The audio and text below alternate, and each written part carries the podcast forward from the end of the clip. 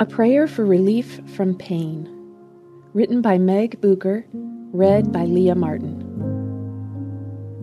You heard my plea.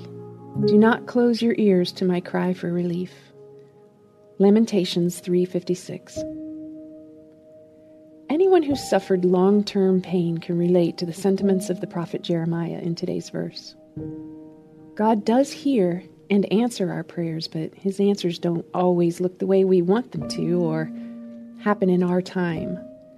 When my husband first complained of a pinched nerve, I honestly didn't pay that much attention. It happens every so often and usually goes away in a few days. But this time it was much worse. He couldn't lie down. Night after night he tried, but ended up down in the basement on the reclining couch. After living with the pain for a week, our friends and I pulled the reclining couch he'd been sleeping on upstairs. Weeks later, he was still sleeping there. We take things for granted until they're taken away. Why does human nature have to be that way? God designed us and did so perfectly to need Him. He does give us more than we can handle, and He does allow circumstances to bleed out beyond our control. There's a lot of life He'll withhold the answers to and we don't have the capacity to understand even if he explained it. After weeks of pain, therapy, and doctor's visits, it became clear there was something else causing his nerve to be pinched.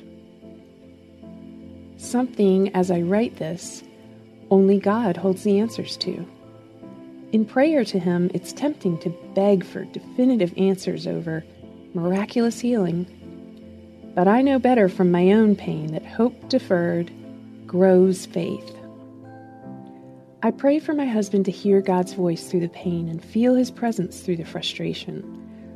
Don't be deaf to my call, Jeremiah pleaded. When someone we love is in pain, we feel helpless to stop it. Bring me relief. When we are in pain, whether physical, mental, or spiritual, it takes over our focus. It becomes difficult to concentrate on the hope of healing and hard to let go of what we think that should look and feel like. Hold on to the hand that was nailed to the cross. That hand knows pain like none other. Our hope is in Him.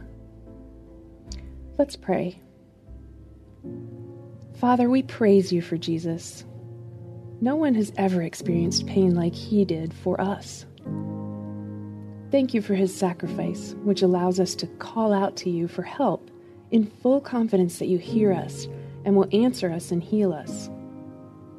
Forgive us for wanting to control what the answers to your prayers look and feel like, and when they happen. Bless us to be strong in your word and rely on you for strength.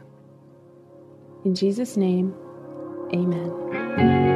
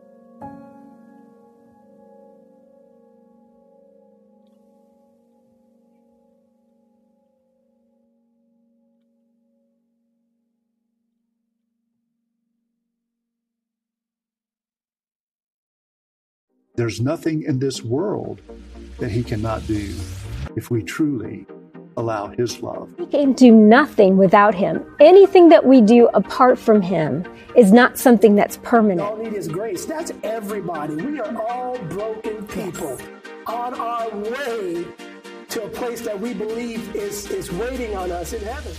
You can find more of Bridges with Monica Schmelter at lifeaudio.com. In Christ, we are all one family. Amen.